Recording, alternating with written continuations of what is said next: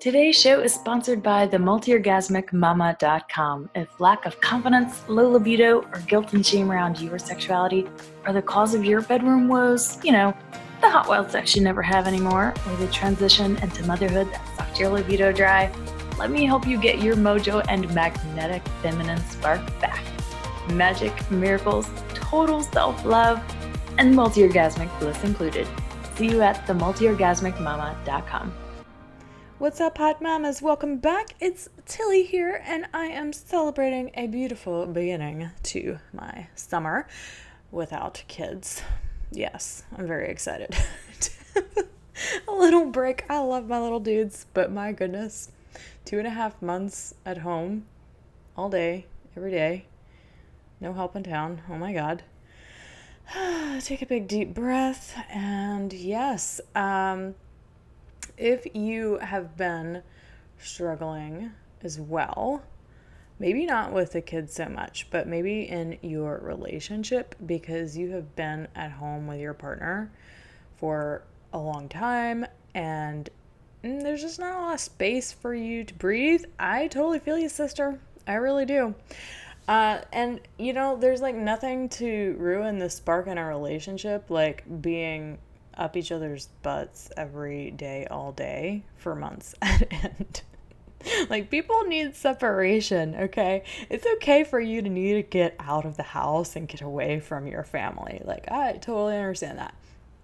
Uh, which is why I wanted to talk to you today about how to get that spark back in your relationship because, you know, you're probably not really feeling it right now, or maybe you are freaking awesome for you if you found a way to like I don't know, maybe you're in a different situation where your partner is out of the house, or at least one of you is out of the house. I don't know. But a lot of women in my realm right now are telling me otherwise that the spark is gone. Nothing is sexy about Corona, nothing is sexy about quarantines. So, the first step that you want to take to get your spark back in the relationship is to commit to making a change. If you've lost the spark, then you have to quit doing what you have been doing in the past and you got to decide to do something different instead because that's kind of the definition of stupid is that you keep doing the same things over and over and expecting different results.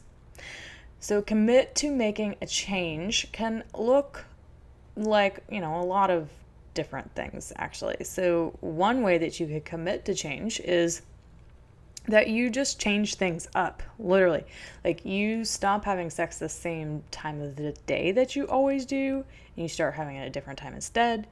You start uh, trying different ideas, trying, you know, different flavors of sexuality.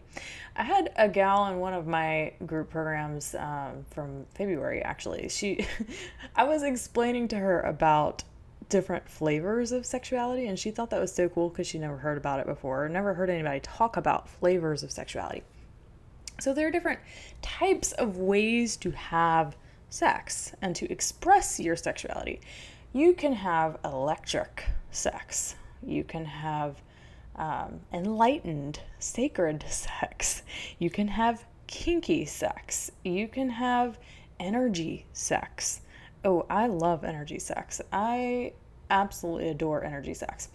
Um, you can have you know whatever different flavor of sex you want to have it there's so many different ways to have sex but our definition of it is so small and confined we think of it as just like penetration and sometimes when i hear parents you know ask me about how do I talk to my kids about sex? Like, do I tell them everything or just tell them about penetration? I'm like, no, you freaking tell them everything because otherwise they're going to get like this this very fenced in view of what sex actually is penis and vagina which is such bullshit. Like sex is so much more wide ranging than that. There's so many different ways to have sex. There's so many different flavors of sex. Like there's all sorts of different qualities and flavors that you can have. So if you've been having like just penis and vagina sex if you're in a hetero relationship or vagina, vagina, whatever you are in, change it up. Like maybe explore different flavors of sexuality, like Tantra or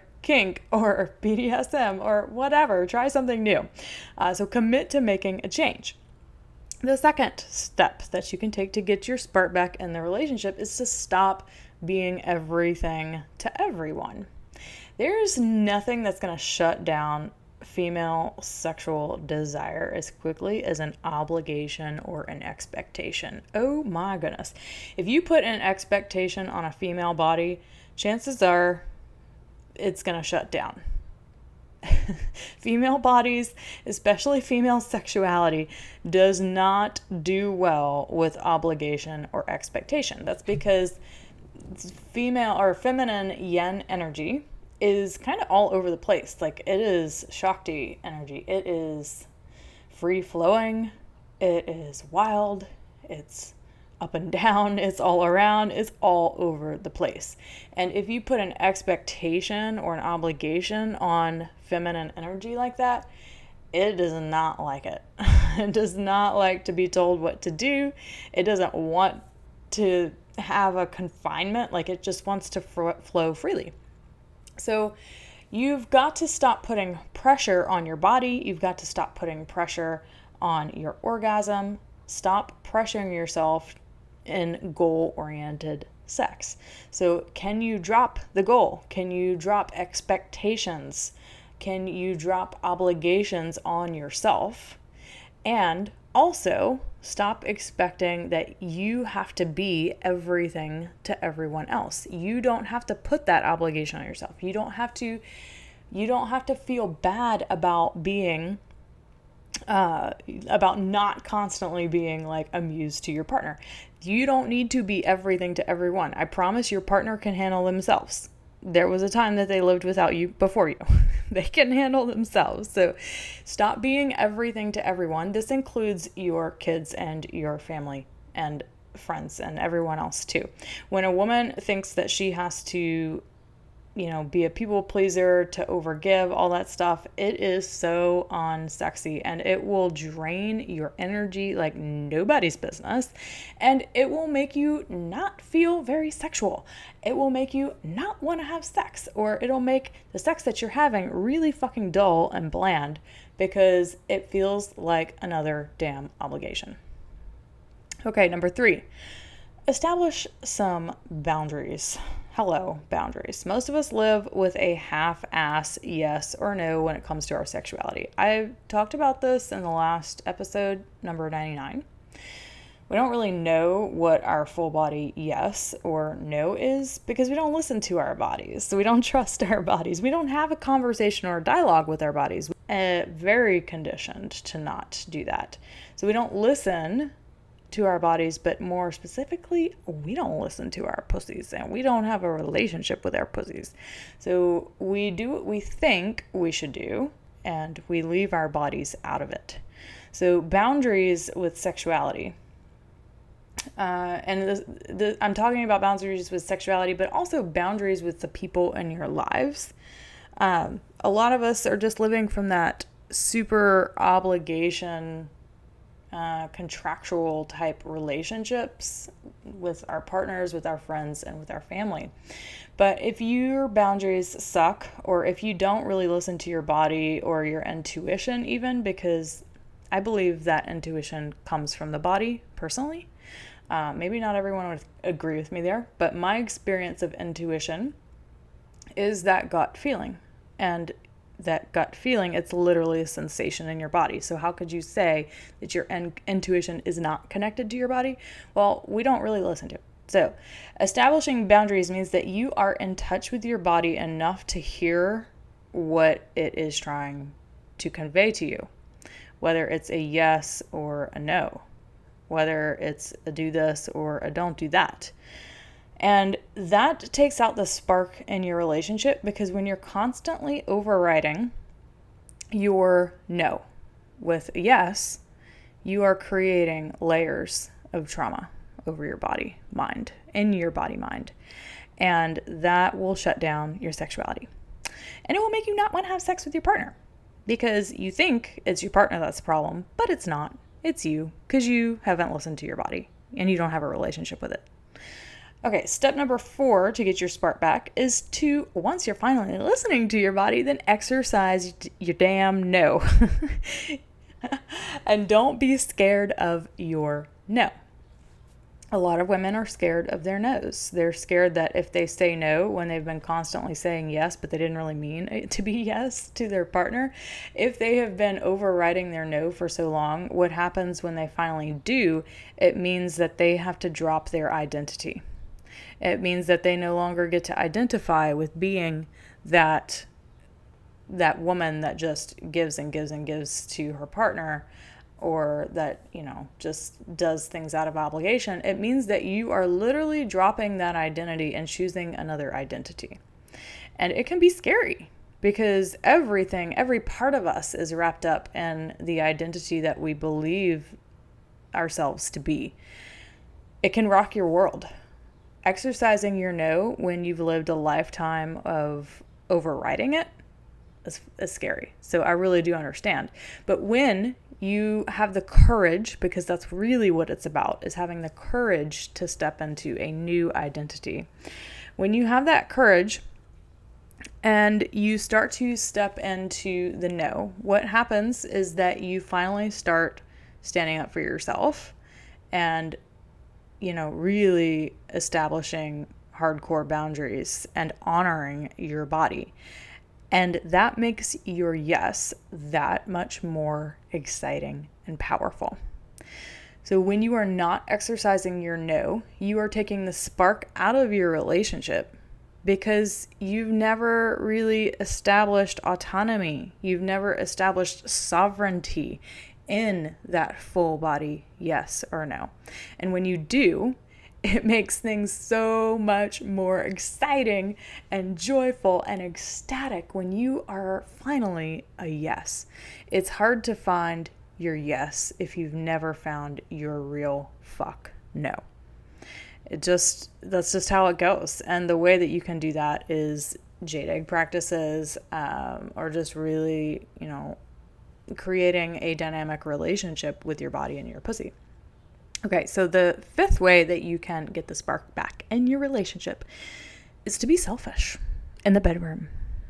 Specifically in the bedroom. I, I mean, I'm not telling you you can't be selfish outside of the bedroom, but I mean, like, you probably could stand to be a little more selfish than you are. Because most of the women that are in my community um, are overgivers and people pleasers, and they could stand to be a little more selfish about what pleases them and what their desires are there's a quote that I posted on Facebook and Instagram the other day, and it got a lot of attention because it's just fucking epic. But I said uh, it's a, a quote by Esther Perel. She's a famous sexologist. Um, she has a podcast as well that's freaking amazing.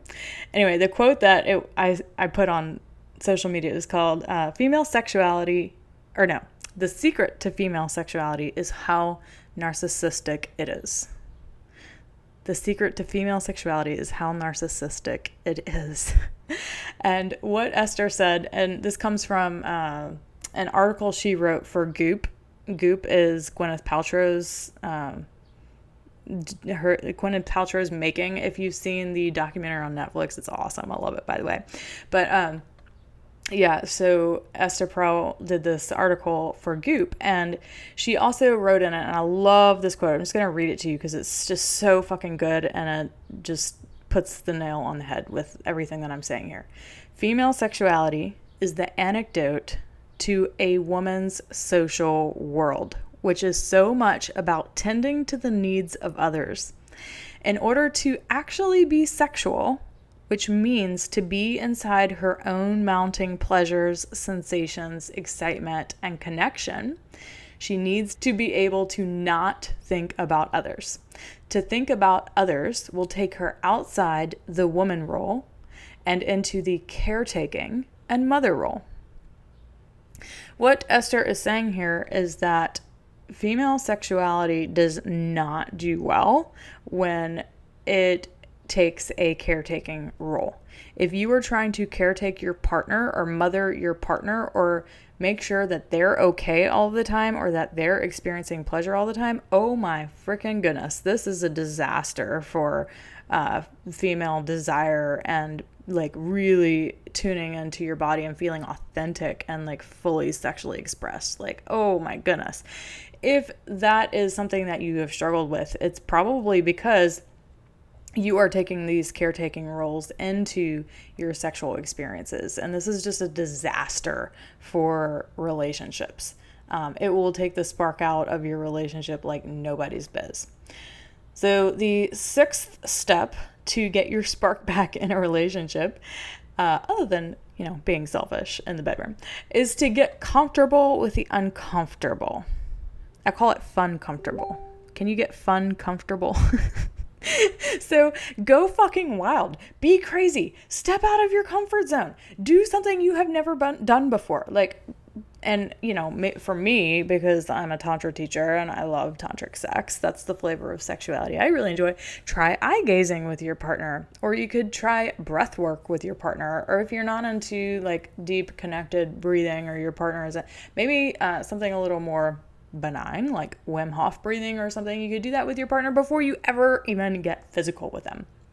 So just try something different in the bedroom that you have not tried before and get fun comfortable.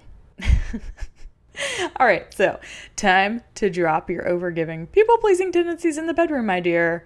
Uh, that's what's killing the spark in your relationship. No, like that is, ugh, that is so freaking terrible to bring those tendencies into your sexuality because, like Esther says, uh, you know, the secret to female sexuality is that it's actually really narcissistic. Like, your pleasure needs to be about you. You need to be finding the pleasure in your body. You need to be paying attention to the pleasure in your body because that turns your partner on. And when you are in touch with your pleasure and they are in touch with their pleasure, it lights a fire between you and it becomes magnetic and it's like the fire builds with more fire and it becomes like a spark and it's amazing. So, stop doing that shit. And if you have a problem with stopping to do that shit and you're overgiving and you're people pleasing in the bedroom all the time, that's why I created the Sensually Embodied Woman group coaching program. It's my 10 week program to help you remove all your blocks to pleasure, turn on, and feeling confident and sexy in your body, and removing your blocks to intimacy as well. Because the things that kill pleasure are feeling that you have to tend to everyone else's needs over yours. So it's time to stop that shit, hot mama. Head to the multiorgasmicmama.com forward slash sensually dash embodied dash woman for all of the details for the August round of this program. This will be SEW3. I cannot believe we're on the third round of this program already. Uh, the last day to apply is July 22nd, 2020. All right, my dears, have fun getting the spark back in your relationship with these six steps. I'll review them real quick just so you have a friendly reminder to leave off with. Number one, commit to making a change. Number two, stop being everything to everyone. Number three, establish and get to know your boundaries. Number four, exercise your no. Number five, be selfish in the bedroom. And number six, get fun comfortable. Get comfortable with the uncomfortable. All right, my loves, have a great week, and we'll be back next week. Bye.